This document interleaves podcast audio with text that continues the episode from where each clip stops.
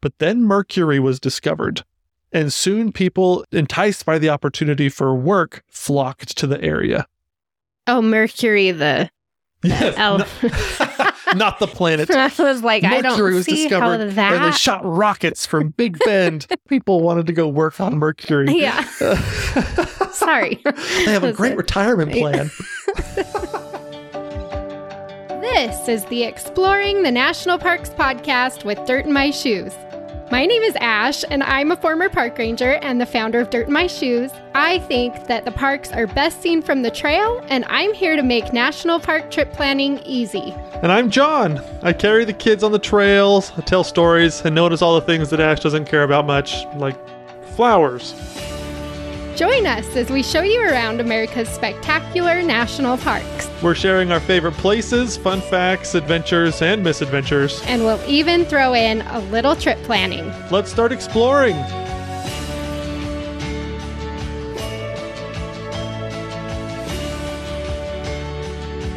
So, our episode from last week about 2024 in the parks is already outdated. so, just kidding. We did have to go back and like re record some of it because it did get outdated. So Uh, crazy. but it should be pretty much updated as of right now. However, I did forget to mention that they are changing the national parks annual pass for 2024. So if you've Really? purch- yeah, if you purchased it in January, you might notice it looks a little bit different on the back. And that's because they dropped one of the signature lines. So, What? yeah, so on the pass, you for years and years and years, you've been able to have two signatures on those annual passes. So, like, I can sign it and John can sign it, and then either of us can use it. Right. But in order to crack down on sharing passes and stuff like that, I guess they decided to drop one of the signature lines so only one person can sign it. That's so weird.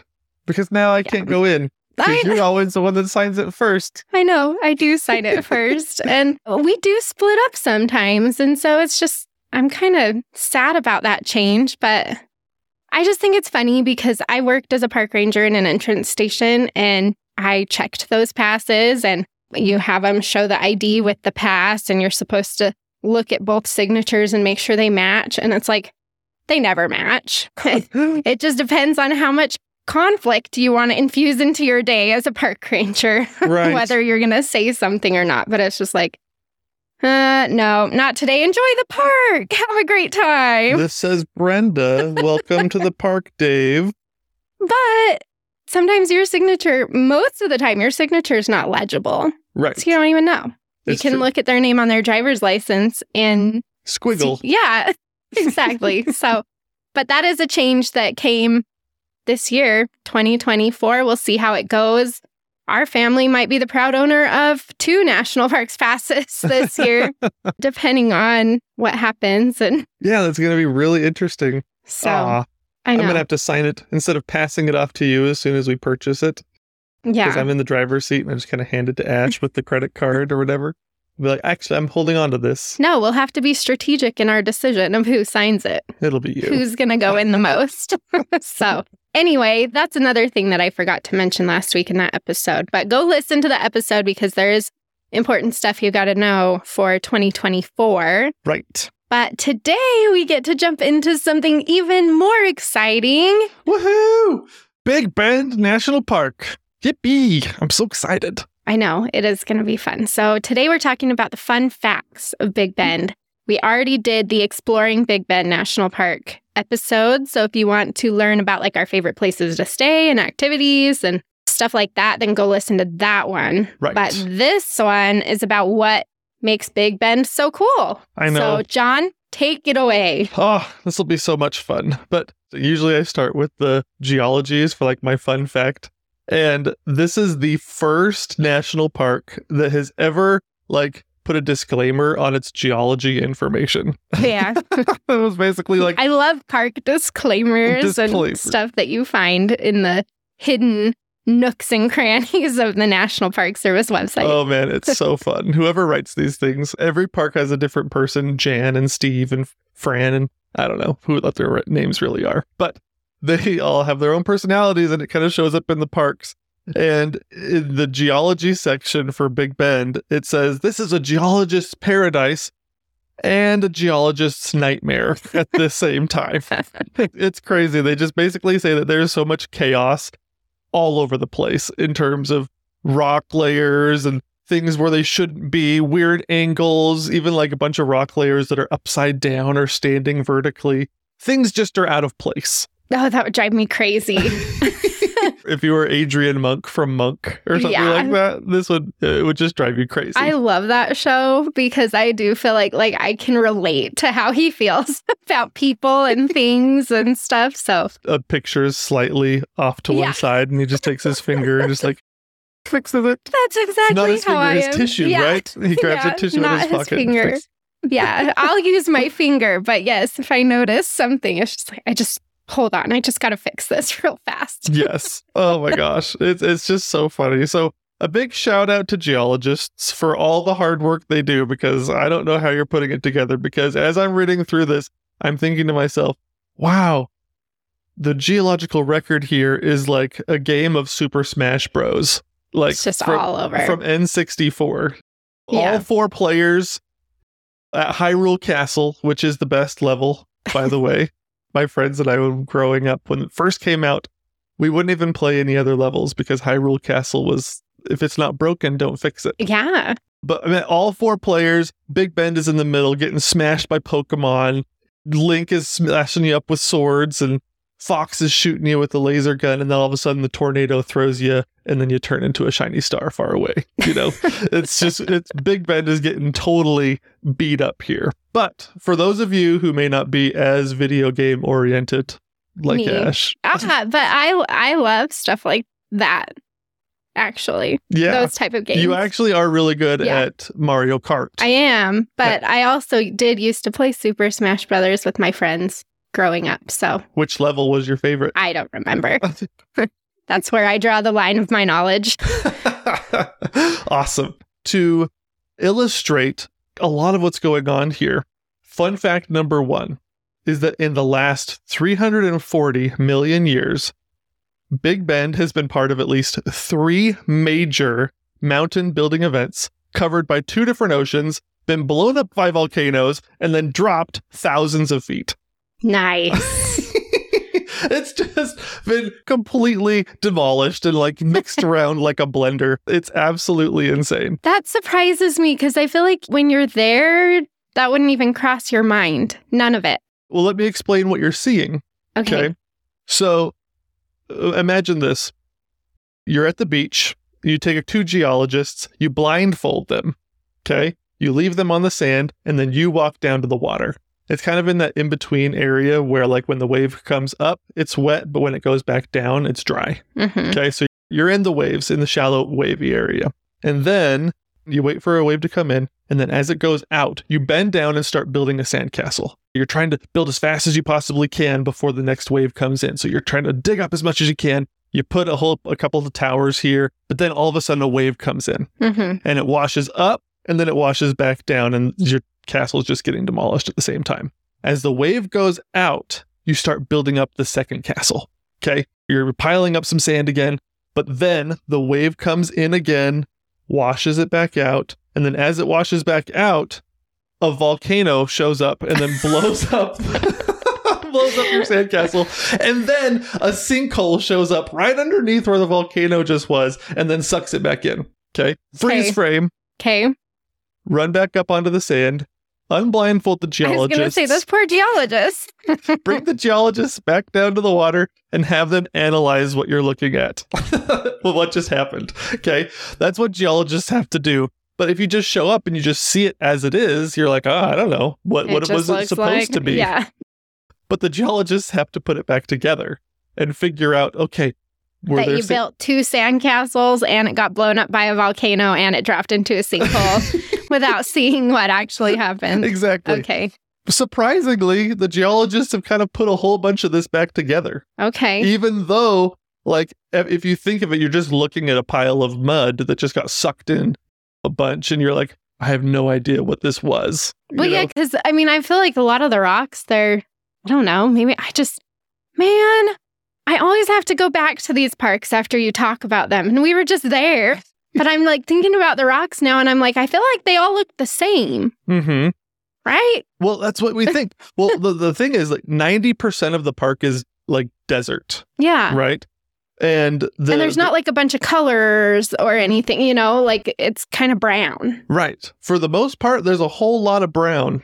50 shades of brown Yeah. is what we're looking at here. If you don't know what you're looking for, or you're just like, oh, that's a mountain, oh, that's a mountain, that's kind of a hill, that's a mesa, things just kind of run together just because, I don't know, you're driving pretty fast and you're not Mhm. really taking the time to look at it.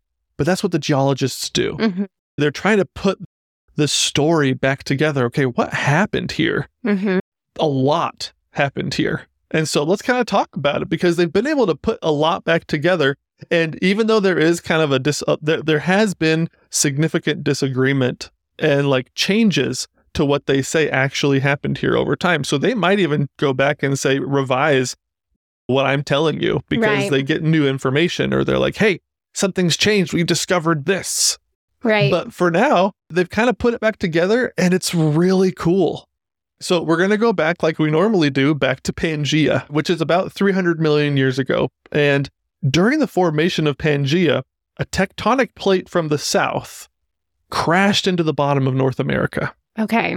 And as this plate pushed northward, it crunched up all the sediments that had been accumulating on the bottom of the ocean. Because where Big Bend currently was at that time, Currently was at that time. Currently is or was at that time. previously currently was i'm like uh, i'm i'm speaking from the time frame of Yes. pangea about what was happening then from the future and so yes i'm not a writer obviously i get no, my it's time fine. frames all mixed up funny.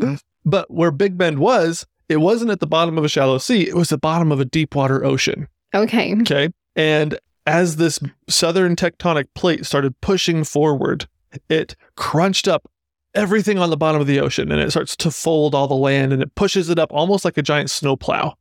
And so it's pushing everything forward. At the bottom of North America, where all of this was accumulating, suddenly, over a few, I don't know, several million years or however long this process took, suddenly a new giant mountain range appeared that none of us have ever heard of Mm-hmm. and it was between far east side the east was the appalachian mountains and then all the way out here big bend was like the far west of this new mountain chain and it's called the Ouachita mountains Okay. and so all of a sudden during pangea there's this giant mountain range that's kind of going east to west along north america during this through this whole giant corridor right down there Mm-hmm. and then, so it's kind of crazy. As you drive through Texas now, there ain't no mountains there. Yeah. Right? Very It's the- many. Yeah. it's pretty flat, It generally is. speaking. Yeah. What happened was it's kind of like when we were on the beach. You build up this sandcastle, and then all of a sudden a new wave comes in. So those mountains got They got destroyed. torn down. Mm-hmm. And those mountains were probably there mostly for the duration of Pangea. And I don't necess- there wasn't necessarily any information about, hey, when Pangea broke up, these mountains got tore down. But from a lot of the other fun facts episodes that we've done, mountains get built when continents come together. And when the continents separate, they usually get torn down. Mm-hmm. And so I'm assuming that's kind of what happened. Yeah. If it was down on the southern border, I think that's a good assumption. since there are no mountains there Yeah. anymore. As th- those mountains, they got they were supposed to be really tall, like Rocky Mountain high type of tall mountains, Mhm. and so then they got pulled apart over the next like hundred million years or so. That's when you get like the creation of the next wave, basically that came in, and that's when Big Bend gets covered by a shallow sea, Mhm. and that's which is our favorite kind of Our ocean, favorite kind of ocean. right? That's where you find a lot of fossils too. Yes, remember that. The Yeah, bookmark okay. in that note right there, because that time period where you still have some of the mountains, but they're kind of getting torn down. They're getting they're eroding away. Rivers and rain and everything. They're tearing down these mountains so fast. And then all of a sudden, about 130, I think, million years ago, is when the shallow sea invades Big Bend again. So it gets covered by this ocean again. From these mountains that are disappearing, these sediments are being deposited again at the at Mhm. the on Big Bend. So it's building up and building up. But that period of time where it went from land to sea and then again back to land, there is some really cool stuff there. So we're going to bookmark that because the artifacts that remain from this specific time period are so cool. Nice. Okay. So we got the first sandcastle, the wave came in, demolished it. And then as the shallow sea receded back, what happened was we've had tectonic plates move in from the south. Now we're going to have tectonic plates move in from the west. And so what's happening here is the Pacific plate and the Farallon plate from the west, they crash into North America. So North America is just getting pummeled. It's the Super Smash Bros. brawl. Hmm. it's just going crazy. You're getting hammered from all sides. North America is getting hit from the west. But it's really interesting because it's kind of like that scene from Lord of the Rings Return of the King. Remember when they're having that giant battle at Minas Tirith and suddenly the orcs bring up this giant battering ram? Do you remember that? That scene, Ash? Sure. they call it Grond. Grond, Grond, Grond. It's the wolf's head, basically, and it's got Yeah, fire coming that. out of its Yeah. mouth. And they pull it up to the gate of Minas Tirith, and they just pull it back, and then they just boom, boom, boom. It keeps hammering into the gates. And the first couple of hammers don't really do much to the gate. But every succeeding hit from this wolf's head, it breaks further and further into the gate. And that's kind of what happens with North America. And it's really interesting because this is kind of odd. Normally, as you look at continents, the older mountains are in the center of the continent, and the Mhm. younger mountains are kind of near the edges. North America is different. And I think it's because it's getting hit so many times by all these different continents from different directions. If you go from the west coast and you go inland, Big Bend is pretty far inland. hmm And so you've got like the Sierras, you've got the Great Basin Mountains, but even further than the Sierras West, you kind of have like the San Bernardino Mountains and stuff like that too. And so you have all these mountain chains that are north to south. And for the pressure for these continents hitting North America to reach all the way into Big Bend is really interesting and it's kind of rare.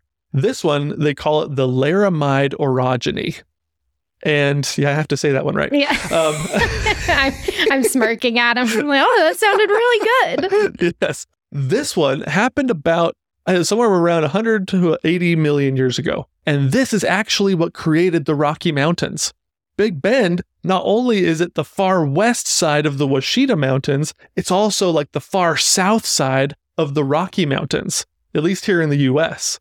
Hmm. And so it's really cool to know oh man, Big Bend, it's got all of these vertical and it's got a horizontal axis when it comes to these mountain ranges being built. I think it's Mariscal Mountain, and it's the far south of the bend on the Big Bend in Big Bend. Mhm. And that that's the southernmost tip of the Rocky Mountains in the United States.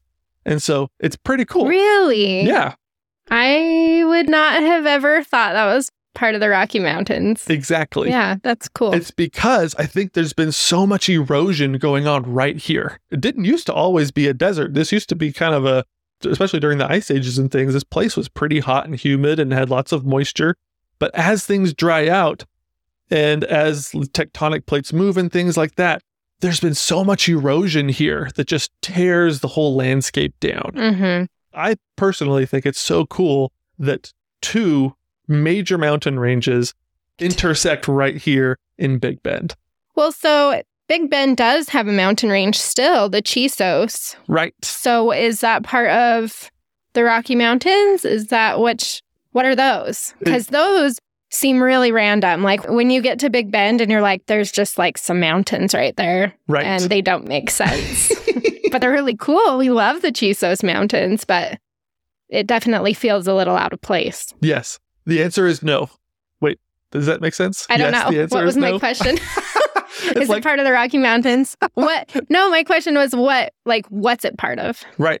None of the above. it's just its own thing. the answer is C. None That's of how the it above. looks too when you get there. So cool. no, so remember when I, the, the fun fact Big Bend has been part of three mountain building events. So the first one's going from the south, The second one coming from the west. How about a third? There's this awesome scene from Community where one of the members of the group is like, they're all worried about him because he's not that great with girls. And so they're trying to teach him how to be Ladies' man. He's trying to be exactly trying to teach him. And so there's this awesome scene where they're like, okay, you can't necessarily, we don't want you to change yourself, but you can't be yourself. so he's like, okay. He's like, I, I got this. He's a really funny guy. So, anyways, they have one of the girls that she's sitting there, Annie, and she's just reading a book. And he practice approaches her. And she's like sitting there reading. And he looks at her and he's like, What are you reading? And she says, brightly, Pride and Prejudice. And then he kind of confidently sits down next to her, puts his arm around her, and he's like, So, you're familiar with two sins. How about a third? Oh my gosh. That's what I when I said the how about a third, I was like, Oh, this is community. It's so perfect. Oh, I just thought it was so funny. That's when the volcanoes show up. Okay.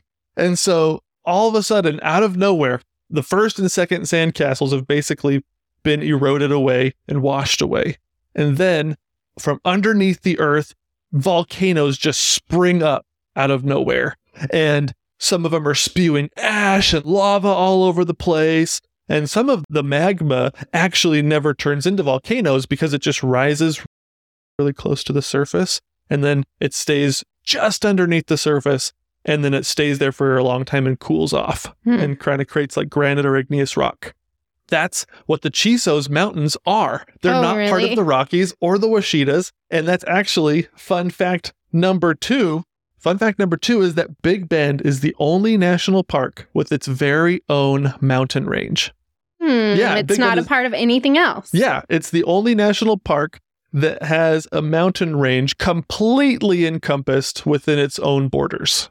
Oh, I like that. Yeah, so like all the other national parks, even the Tetons, the range extends beyond the park boundary. Right. But at Big Bend, it's got its own. It has its very own. I never knew that was a thing that I wanted a park to have, yes. but it is. I really like that. yeah, it's not part of the Rockies, it's not part of the Ouachitas.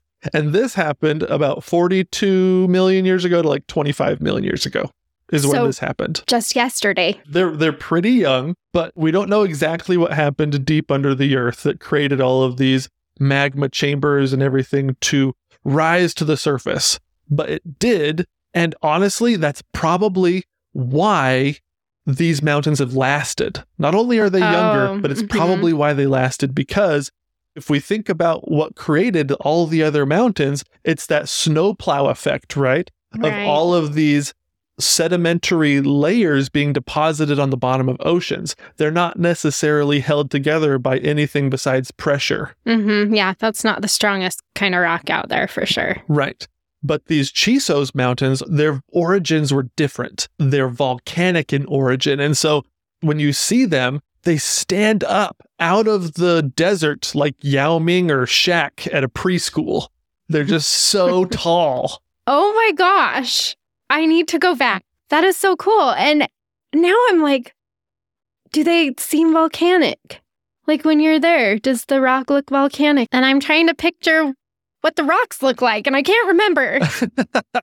it's kind of tricky. And and the reason that it is kind of tricky too is because a lot of them, like I said, they didn't actually erupt.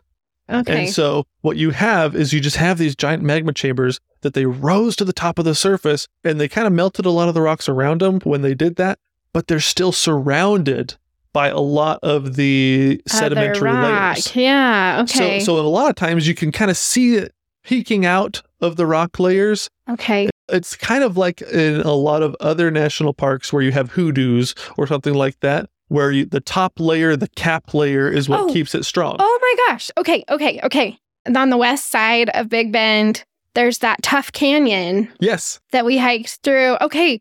Now I'm like seeing things in my mind and thinking of things where I'm like, oh, yeah, that's volcanic. Yeah. That's related to volcano. Okay. Like I can, okay. Yeah. Yeah. I can see it. yep. It's really cool. So the, the, the tuff is like ash that fell. Yeah. And just huge amounts of ash that fell and accumulated. And so there, there's the Tuff Canyon. But as you hike through the Chisos, you'll notice, I think the rock is almost like a reddish color. Hmm. and that is the strong volcanic rock that is Okay. holding it all together. Okay. It's That is so cool. And those mountains are really cool. There's some great trails up in there that you can do. It's just such a surprise that there are even the mountains right there. It it makes Big Bend so cool because you can be in totally different environments within a short drive. Yeah. So that's really neat. I want to go back and pay more attention to the rocks. So thank you. yeah, it's it's really cool. So, like I said, that happened between like 42 and 25 million years ago. There was a really volcanic period here, mostly, uh, which is kind of surprising to a lot of geologists. It's really far inland, Mhm. and most volcanic activity usually is around the perimeter of continents. yeah. And so it's really interesting that it happens so far inland. And I think a lot of them think that it's because of this crunching in effect that happened so far inland with, with these things. It, it created a whole lot of fault lines. Hmm. And so there's all this pressure, this tectonic pressure, creating all these fault lines and breaking up the earth. So during this period of time, I think there was a maybe there was a little bit of a loosening or something like that happened at least that's what happened about 25 million years ago. There was a little bit of relief in the pressure. And when that happened, that's when that giant sinkhole that we talked about at the ocean, that Mhm. sinkhole opened up basically and dropped the castles. Because 25 million years ago, we don't know exactly how fast this happened. But Big Bend, not to the west of Big Bend, not to the east of Big Bend, but Big Bend itself dropped thousands of feet. It's almost like the walls around Big Bend were like the shaft of an elevator. And so Big Bend was like the elevator and it dropped like the Tower of Terror. It just went, whoa. It's like suddenly, I, we don't like I said, I don't Well, know. I mean, it, it makes sense if it was volcanic right there too. Like if some of that magma receded Uh-huh. or anything that was holding up kind of the ground right there receded, then it seems like there would be like some, I don't know, because if you hike in like lava tubes or Right. something, it's like you can see how that lava just clears everything out. Right. So then if it leaves, you're basically just left with a whole bunch of holes underneath you. Right. Well, it's pretty common at volcanic parks like Crater Lake or uh, Yellowstone for calderas to collapse Yeah. on itself because, you know, as the heat expands things, right? Yeah. And so things expand. And then when things cool, there's probably these, it's almost like a vacuum underneath that just sucks it back down. Interesting. And And, I- that's I what Big Bend was. I can't, I can't prove that that's what happened at Big it Bend. It makes sense though. yeah. I'm sure someone's tried to prove it. Yeah.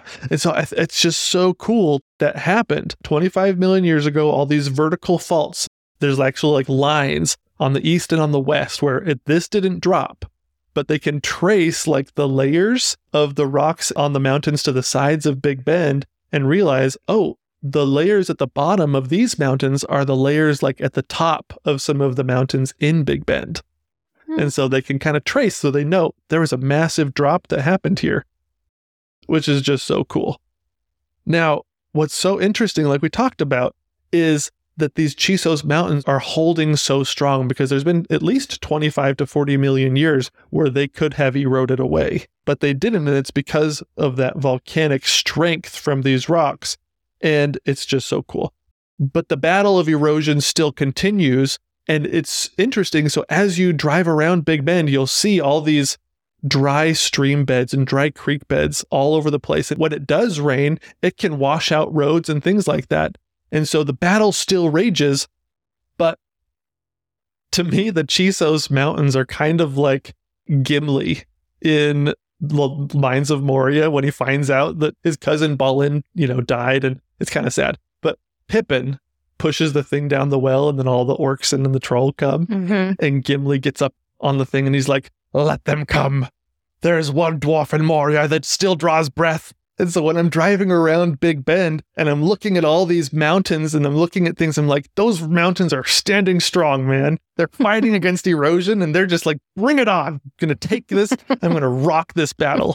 It's so cool. So when you're driving around and you're appreciating and you're like thinking, okay, where's all this volcanic stuff? Look at the mountains and realize they're still fighting the good fight. Mm-hmm. And these are the one mountains that have really stood up to those tearing down erosional forces that are trying to flatten out the landscape.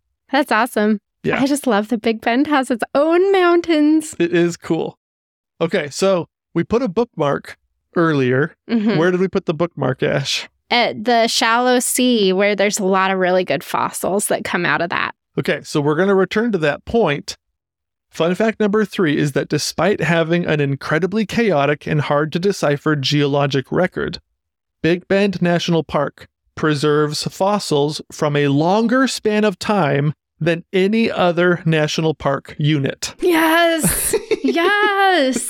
So cool. I think that it is so easy to go to Big Bend and not realize how big of a like player in the game Big Bend is for fossils Oh, yeah. because there's only one stop hmm that really talks about this. It's not something unless you're really seeking it out, I don't think you're going to find this information that often. No, definitely not. And it's so interesting. So we did our fossils episode not that long ago, and that was episode 17, I believe. Most national park units that have fossils for a very brief period of time, like they Mhm. focus like like they usually have like I don't know 5 million years or at the mo most of them like 10 million years max. There's just a few layers that are exposed at those national parks where they have fossils, where the situation was just perfect and that's what they have. hmm Big Bend has 130 million years Oh my worth of gosh. fossils. and it's like the fossils that they have found in Big Bend are like the biggest version of that fossil or that animal possible. Right. And so that's what's so cool about it too is it's like well, yeah, we have Deinosuchus. It also happens to be the biggest Deinosuchus ever found. You know, like that's how Big Bend is. oh yeah, everything is bigger in Texas. It is, but I mean, Big Bend plays perfectly into that when it comes to fossils. yeah, what you have here, like I said, it's a fossil record 10 to 20 times larger than most national park units. Mhm. It's incredible. In fact, there's over 1,200 known fossil species in Big Bend's fossil record. And it basically goes back from the ice ages, so a couple million years ago, maybe even later than that, but basically all the way through the entire age of mammals, and then to the great extinction event, and then back at least another 35 million years. And so 130 million years plus the extinction event. And if the extinction event was the meteor or the whatever it was that crashed into the Yucatan Peninsula, this is really close to that. Mhm. And so the extinction event, there's the specific layer, they call it the KT layer because it separates the Cenozoic and the tertiary. And basically, that's the age of reptiles and the age of mammals. Okay. okay. And so you have this line of demarcation here that separates things out, and it's exposed and well preserved. Oh my gosh, I just got chills. I literally did. I was like, no way can you see that. And then you said, it's there. Yes. Oh my gosh. Yes, it might be a geologist's nightmare, but it's a paleontologist's dream hmm because they have all of these different layers. So, this entire blending up, this crazy situation that happened here at Big Bend has exposed just so many different layers, and so much is here. And paleontologists can come and just scoop up. It's all low hanging Yeah. fruit here. And it might be hard to decipher in some ways, but it's just like waiting for paleontologists to come and just be like, I'm here. I've got it all. you know, it's all right here. Come and let me show you. It's so good. And uh, like I said, some places only have a tiny piece of this, but the piece of pie here is like huge. The piece of geologic time that paleontologists have to explore here at Big Bend is miles beyond any other national park. It's like two times bigger than the second place finisher. It's incredible.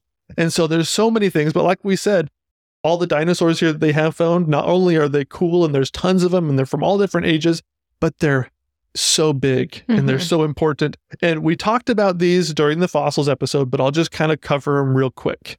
Like the first one, there's over 90 dinosaur species that have been found here, including the Texas named Alamosaurus. hmm It's a massive sauropod, which was probably the largest dinosaur that ever existed in North America. That's so crazy. So the sauropods are the ones with the big long necks. And the, The- huge tails. yeah, like Think the- of Littlefoot. Yeah, exactly. So that's what a sauropod is. And you said this one was Alamosaurus. So they named it after the Alamo. I love that. Yes. That's great. It's so good. massive, Oh, I can't believe it. And the specific one that they found here is like, like you said, it's bigger than everyone else's. yes, Yeah. it really is. It's so cool. You mentioned Deinosuchus, hmm which is the terror crocodile. hmm Okay. These could be like 40 to 50 feet long. And they actually have at the paleontology exhibit that they have, they have one of these. It's not like they have one of these sitting there for you to compare with. They have a skull, but they also have like this silhouette of one. Yeah. They'll, they'll show you what size they were. Yeah. And you can stand next to it and you're like, holy smokes, this thing is huge. Yeah. You're not even as tall as its shoulders sometimes, but these things had six inch teeth. And the megalodon, they just came out with the movie Meg. The real megalodons had seven inch teeth. And so this thing had six inch teeth. Mm. And they found tons of fossils actually that died because they were attacked by Deinosuchus. And they can tell because giant like gnaw marks from these huge teeth that they found. Oh my gosh, so this guy was no joke. yeah. And then the massive, leathery, and hairy winged Quetzalcoatlus, the largest flying creature of all time. and you can see it. They have it hanging from the fossil discovery exhibit yes. at Big Bend. I'm sure it's a replica, but It's so cool. cool. yeah. Oh my gosh. Yeah, this Quetzalcoatlus was like 36 to 39 feet wingspan. hmm And so its skull was like as tall as my body. Yeah. And it's just, it's huge. It's terrifying. oh my gosh. All of these things. Yeah. They're so fun. And so if you think like fossils are, are so cool, Big Bend is the place to be. Yeah. It's absolutely awesome. But you got to do your research before you go because, like we said, they don't emphasize how amazing this place is for fossils No. unless you know what to look for. Right. Exactly. But if you think of those incredible fossils we discussed, Alamosaurus, Deinosuchus, Quetzalcoatlus, they inhabited totally different ecosystems Mhm. land, air, and sea. hmm Right. Now, this is going to lead us into fun fact number four, but that just illustrates that Big Bend has had a very diverse past in terms of its ecology and the ecosystems that it sustained. Mhm. With the ocean, with the mountains, and then the ocean coming in, and then the, the ocean going back out, there was all different kinds of ecosystems here. And it's changed a lot over time, but what hasn't changed is the diversity of the place. And at first glance, it might not seem that way like we talked about, it's just brown. Everything is brown. It's a 90% desert. It has some mountains and it's cool. But upon deeper inspection, you'll realize that this place has three very distinct ecosystems. In the founding documents of the park, it really highlights this diversity for a reason for its protection. And all of that geologic chaos and upheaval has created an incredible landscape that provides for so many different kinds of life. And as we move into fun fact number four, I want you to think of these three ecosystems desert, mountains, river. There's so much going on here. And let's start with the desert, which is, like I said, 90% of the park. And the kind of desert that you'll find in Big Bend is the Chihuahuan Desert, which is the wettest of America's four deserts and has the greatest diversity of plants of any desert on Earth. The Chihuahuan Desert. Yes. Okay. It's so cool. Big Bend boasts more species of cacti than any other national park.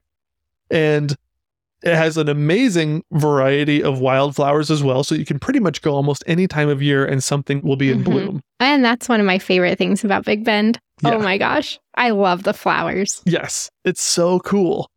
And the Chisos Mountains, so we've done desert, now we're doing mountains. The mountains are thousands of feet above the desert floor, which means that the temperature can be easily 20 degrees cooler than anywhere in the desert below, which means that it gets more rain and more moisture than any other part of the park, basically. And it's a totally different plant community. And instead of cacti, you get pine trees and maple trees and all kinds of bushes and flowers and things like that. You have the most diverse desert on the planet. you have the mountains, which support their own kind of ecosystem. And then you go to the river. Oh, the river. Oh, the river. The Rio Grande, baby, which starts in the Colorado Rockies and makes its way all the way here. It opens up for a whole new variety of plants and Yeah. animals. But not only does the river provide a year round supply of tons of water, the mountains are wetter, yes, and there are springs sprinkled throughout the park. But the bountiful supply of year round water is like the lifeblood of the park hmm because thanks to the river, we're not just celebrating small creatures that can get by on drops of water. hmm Now we're talking about big game animals and their apex predators like mountain lions and black bears. This place, I'm telling you, Big Bend has it all Mhm. because it's got these three diverse ecosystems that can support all kinds of life. One thing that the park celebrates a lot is that Big Bend has more species of birds than any other national park. It's huge for Yes. birding. Oh, Huge. yeah. Because you've got so many birds coming from so many different places. You're right on the border of Mexico. Right. So you've got Central American birds Yeah. and stuff coming through this exact area to fly north. And when the birds fly south, they stop here and everything stops here. Yes. And it's because you have the mountains, which cool things off, give you a reprieve. You have the water supply of the river, and the desert itself is diverse among deserts. There are more than 450 species of birds found in this park, and only 56 of them live year round in Big Bend. Yeah. so it's a it- major commuter park for birds. Oh, yeah, absolutely. All in all, Big Bend supports more than 1,200 species of plants, including 60 cacti, 11 species of amphibians, 56 species of reptiles, 40 species of fish, 75 mammals, over 450 species of birds, and 3,600 species of insects. And that finally leads us to fun fact number four. Among all these facts, Mhm. Fun fact number four is that Big Bend has more types of birds, bats, butterflies, ants, scorpions, and cacti than any other national park in the United States. I love it so much. And I they love call it, so much. brown. brown. As you drive around, you just see, you're just like, I'm just in a desert. No, this place is teeming with life. It's got Mm. so much life, so much diversity of life, all different kinds. Oh my gosh, this place is nuts. And it's easy to forget. I don't know how you forget this. So, to get to Big Bend, I mean, you're just driving through West Texas, which is a very flat desert area for the Mhm. majority of it. And Yeah. so you kind of get used to just seeing brown, right. I think. Yeah. And then you get to the park and you're like, more brown. Mhm. Yay. And then you get down to the river and it's an oasis. Yeah. There's greenery everywhere. There's plants everywhere, animals everywhere, bugs everywhere. Um, Fortunately and unfortunately. yeah, but it's just, yeah, it's just something that you don't really think about, I feel like. No. Even though the river is such a big part of Big Bend right. and it covers so much ground in Big Bend, but it's still just like in my mind's eye, when I think of Big Bend, I think of a brown desert landscape hmm totally forgetting that there's this whole section that is just overflowing with life. Right. Oh, it's so amazing. It's amazing. Yes. It's one of those places I feel like that you could drive through and be underwhelmed, unfortunately. I know, because everything's brown, don't, you know, when you get there and you're just like, great, this looks the same as the last four hours we just drove through. right. Oh my gosh. It's true. But I think a lot of it, we talk about the water from the river and the mountains, but this is like the far northern expanse of the Chihuahuan Desert, hmm too. And so that adds a lot of life. Mhm. It's 90% of the park. And so because it's the most wet in all of America's deserts and the fact that it's the most diverse of all the deserts, it shouldn't be overlooked, but it is. Mhm. And, but it's just, it's such a cool place. I have to say, if you get to Big Bend and you are underwhelmed, you're doing it wrong. And it's okay to initially be underwhelmed, but like There's so much cool stuff about this park. We like it takes forever to get to Big Bend. Yes. We go as often as we can because it's just one of those places that it's like every time we go, we're like, how did I not know this? hmm How did I not notice this? Right. Oh, we need to do this next time. It's a park that you'll keep coming back to and just really fall in love with if you know what you're seeing. Right. There's so much here to see. But, you know, we're going to move into fun fact number 5 I'm here excited. Okay. because a lot of people they have noticed that it's amazing. And I can't necessarily prove this because I didn't do the research on this. But just like it has the most of a lot of other things, Big Bend might also be the national park that has changed hands the most. Oh, interesting. It might had the most number of countries' flags hanging above it, basically. From Spain to France and Mexico, then the Republic of Texas, and then the United States of America, and then to the Confederate States of America, and then back to the United States of America. And so it's had an incredible human history of people moving in and out, all different kinds of people interacting here, fighting over it, not necessarily fighting over it, but it's been part of the big fight. An amazingly long history. And in terms of what we would consider like the period of time where it's got a written history, that is really long too. Like a lot of other places, the first people that we have record of is the Paleo Indians, Mm-hmm.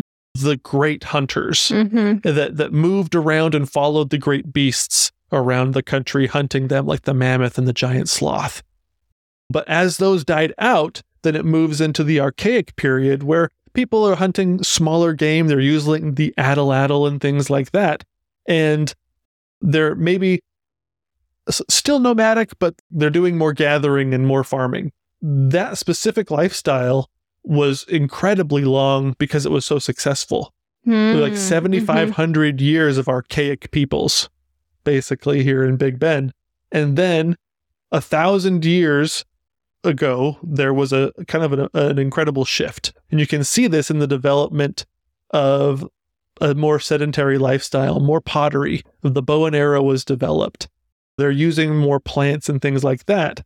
But all of this would be considered prehistoric, basically there is an actual prehistoric period, but we would probably consider all of things before written record basically prehistoric is what we would think of. But then the Spanish come and we kind of get more of a written record starting at that point. But native peoples have been here for thousands and thousands of years before Mhm. the Spanish came. And when the Spanish did come, there is evidence that like there's lots of Apache and Comanche evidence of people being here. The Chisos were the first, and then the Apache, and then the Comanche came. And Big Bend did their first archaeological survey in like 1936 and then a follow up in 1966. And they sampled only a small section of the park. And when they did that sample, they thought, oh, the park probably has about 5,000 archaeological sites, which is A lot. at- at- which is Mhm. a lot. But then in 2002, they did a follow up study and they found that they're now predicting that Big Bend has more than 26,000 archaeological sites spread throughout because this park is huge. Oh my gosh. This park does not go small No. on anything. no, it 26,000 sites is a lot of sites. Yes, it does. And I mean, when the Spanish arrived in Texas in the 1680s, from that time on, we have lots of records and, you know, a lot of people coming through. But the first settlers weren't even Americans. We think in our American mindset, the first settler, but maybe the Texans, maybe. Nope, wasn't even the Texans. It was the Mexicans. Mm-hmm. The, there was a there's a lot, and I don't know if those twenty six thousand archaeological sites are all Native American sites, but I, I doubt that they are. I think a Right. lot of them are probably going back through all these different settler periods of different people, different countries claiming the land and setting up settlements and villages and things like that. And so it's so hard to go through the human history because, especially here, because there's so much of it, it almost feels as if we're always just breezing through. But I'm kind of breezing through on purpose today because I want to return to a specific period of time that I think is super cool. But we'll start here with the Mexicans. When the Mexicans settled here, I mean, they were pretty widespread, and there's a lot of evidence that they did a lot of ranching and a lot of farming, especially kind of down near the river basins Mm-hmm. and things like that. And that ranching and farming, it sprung up throughout all of the settlement periods here.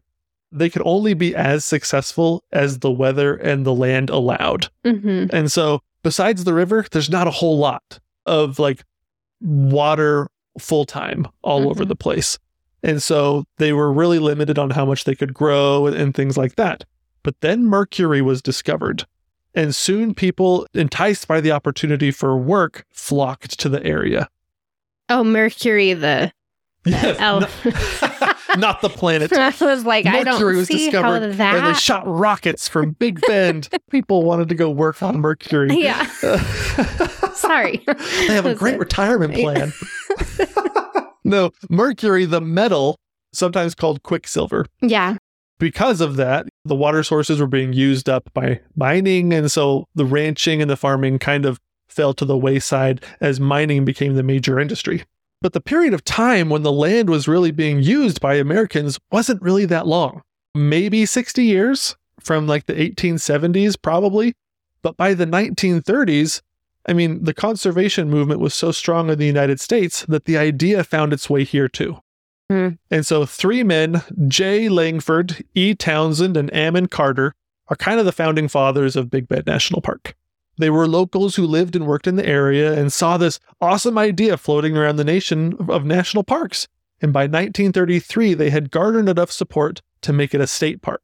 And by 1934, the CCC was already in the park building roads and trails and buildings to open up the place to make it more accessible. Man, they got them there so fast. Yeah. I love the CCC. I know they're so cool. And so when you're driving on the road up into the Chisos Mountains and like the campground and everything like that, you're seeing the handiwork of the CCC, which is super cool. But supporters of the park thought that it truly deserved to be a national park. And during the Depression, which I find extremely incredible, during the Depression, they found ways to raise money and lobby the state legislature to allocate money necessary to buy, and listen to this number, they had to buy 600,000 acres During the Depression? during the depression oh my gosh. to buy from private landowners in the area to make this national park, which I think is incredible. Yeah. By 1943, in September of 1943, think about all the stuff that's going on in 1943. Yeah. World War II, you just came out of the Depression, tons of crazy stuff. They call this Texas's gift to the nation. And so finally, in September 1943, the Texas government delivered the deed for all of this land to the federal government. Hmm. And on June 1944, Big Bend was officially made a national park. Oh my gosh. The Park Service was like not spending any money No. during that time. They cut out a lot of their stuff Right. during that time, and a lot of stuff went to just total standstill Right. within the National Park Service. So I guess I never looked at that established date and thought, that's a weird time for them to make a national park. Right. Interesting. It's such a cool thing. Like that's how important it was to a lot of these locals. Really want this. We want this. And they gave it as like a gift to the nation. They could have just kept it a state park hmm and they could have just left it as what it was, but then they added 600,000 more acres Hmm. to the park, which is huge. That's bigger than so many other national parks, just Yeah. the, what they added to the already state park. Remember that bookmark? I wanted to return to a specific time frame in the human history that I find to be super cool. I'm, I'm amazed by so many of the things, and the creation of the park is so cool. But there's one specific thing that I wanted to return to because I think there is one chapter in the human history of Big Bend National Park that was a turning point, not only for Big Bend, but for North America. It is often skipped over, but there is a forgotten trail here in Big Bend that truly acts as an emblem of this event and this time period the Comanche Trail. But the Comanche Trail wouldn't exist if we didn't have horses Mhm. in North America. When, when the Spanish explored North America, they had no idea that their animals would be the one thing that would change the course of history, probably more than anything else that they did, at least in North America. They did so much in Central and South America, but the horse had such a huge impact. Native people had battled and fought each other for millennia. Tribal warfare ebbed and flowed, territory was exchanged. and territory was conquered and surrendered. But by the time the Spanish arrived on the scene in Texas, the Apache were the king. Fierce warriors had conquered a lot of their neighbors and forced them out. And the Spanish realized that they had a problem with the Apache because the Apache kept attacking their Spanish force and they were fierce, incredible warriors. But one day the attacks just stopped and they didn't know why. And it was because the Apache had a problem. The Spanish horses had gotten into the hands of people who really knew how to use them, and their skill was unmatched by anyone else on the continent the Comanche. George Catlin, he was an American lawyer turned artist and traveler. He traveled out west to see, wanted to see the frontier, and he painted a lot of what he saw and he wrote down a lot of what he saw. Listen to his words, and this is what he said about the Comanche. Every one of these red sons of the forest or the plains is a knight and a lord. The only thing which he deems worthy of his exertions are to mount his snorting steed with his bow and his quiver, his arrow shield on his arm, and his long lance glistening in the war parade. The moment they mount their horses, they seem at once metamorphosized. I am ready without hesitation to pronounce the Comanches the most extraordinary horsemen I have seen yet in my travels. Hmm. And so these guys were just incredible. And if you were within a few hundred miles of the Comanche, you were in danger because they could be anywhere at any time. They were unstoppable. The Apache previously had a huge range, but the Comanche just destroyed and decimated everybody, forcing everybody, the Apache, to hide high in the mountains. And the Comanche were just everywhere. They were in Mexico. They were raiding the Spanish. They were raiding everybody that was around here. And if you were unlucky to be around Big Bend during the month of September, then you were in really big trouble. They actually call this the Comanche moon because in September, on the full moon, the Comanche, who were the king of the prairie, would mount up. This was the time of the year when they would raid Mexico. Hmm. And they would charge from Comancheria, which was Texas, Oklahoma, New Mexico, parts of Colorado, this huge area that they controlled. They would charge from there, from the center of their land, the hunting grounds with the buffalo, they would charge straight south. And they would go straight into Mexico. And they would go right through the heart of Big Bend and they would turn at the Chisos Mountains. They would go right and they would come around, they would cross the Rio Grande and go down into Mexico. They were raiding villages and settlements and everything like that. And they would drive all of the stuff that they brought back with them. They would drive all the livestock and the people that they stole and everything that they did. They would drive it back north. They would circle back around through the Chisos Mountains.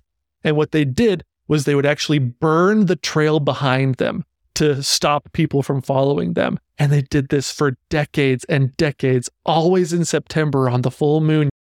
You could just, you knew you would just listen for the horses and hope that they didn't find you. This happened so much, it was like a scar on the landscape. In some places, the Comanche Trail was a mile wide. Mm-hmm. And explorers always noted where it was. They could always tell where the Comanche Trail was. And you can't necessarily see evidence of it today because it's had a hundred and something years to basically recover. But if you drive from Marathon along the 385, you visit Big Bend and you drive through the Persimmon Gap, you're driving along the Comanche Trail. Oh, cool. It's such a cool period of time. And the Comanche were the king of horses. They were just so good the George Catlin describes the most crazy thing he's ever seen on a horse. All of their warriors, what they would do is when they got into battle, they would like slide all the way to the far right side or the left side of the horse, and they would shoot arrows at their enemies from underneath the horses. and so these guys were unstoppable with their horses, true masters of the horse mm-hmm. and great warriors, probably the most feared of all the Plains Indians, especially at the time. And where did they drive their horses through? Big, Big Bend, Bend National Park. Yeah. That's so cool. it is really cool. This place is just amazing. Oh my gosh, from the geology to the plants and animals to the human history, there's so much to appreciate about Big Bend National Park. Okay, so remember that we are now assigning a task at the end of all of our podcast episodes. And this week, we want you to jump on our Facebook or Instagram page at Dirt in My Shoes. And we are going to post a little friendly poll or competition Right. to see which part of Big Bend people are most excited to see. So Right. either the Chisos Mountains or the Rio Grande River or the beautiful desert landscape. Which part of Big Bend are you the most excited to see? Or if you have been to the park, which part of the park is your favorite? So be sure to click over to Instagram or Facebook at Dirt in My Shoes. When you listen to this, find the post. Let's have a little friendly competition and see which section wins out. Ooh, I wonder which one it'll be. I'm trying to decide which one I want to vote for. So I know they're so hard. I know. So, so we'll let you know, but we'd love to hear it. And lastly, if you have a minute, we would love a five star review or if you would subscribe to our podcast, that helps us out a lot and lets us know what type of content you like to hear. We've been getting a lot more requests lately Right. in, in the email inbox for episodes, which is really fun. So definitely leave us a review. Give us five stars. We would love to see your comments and hear your suggestions.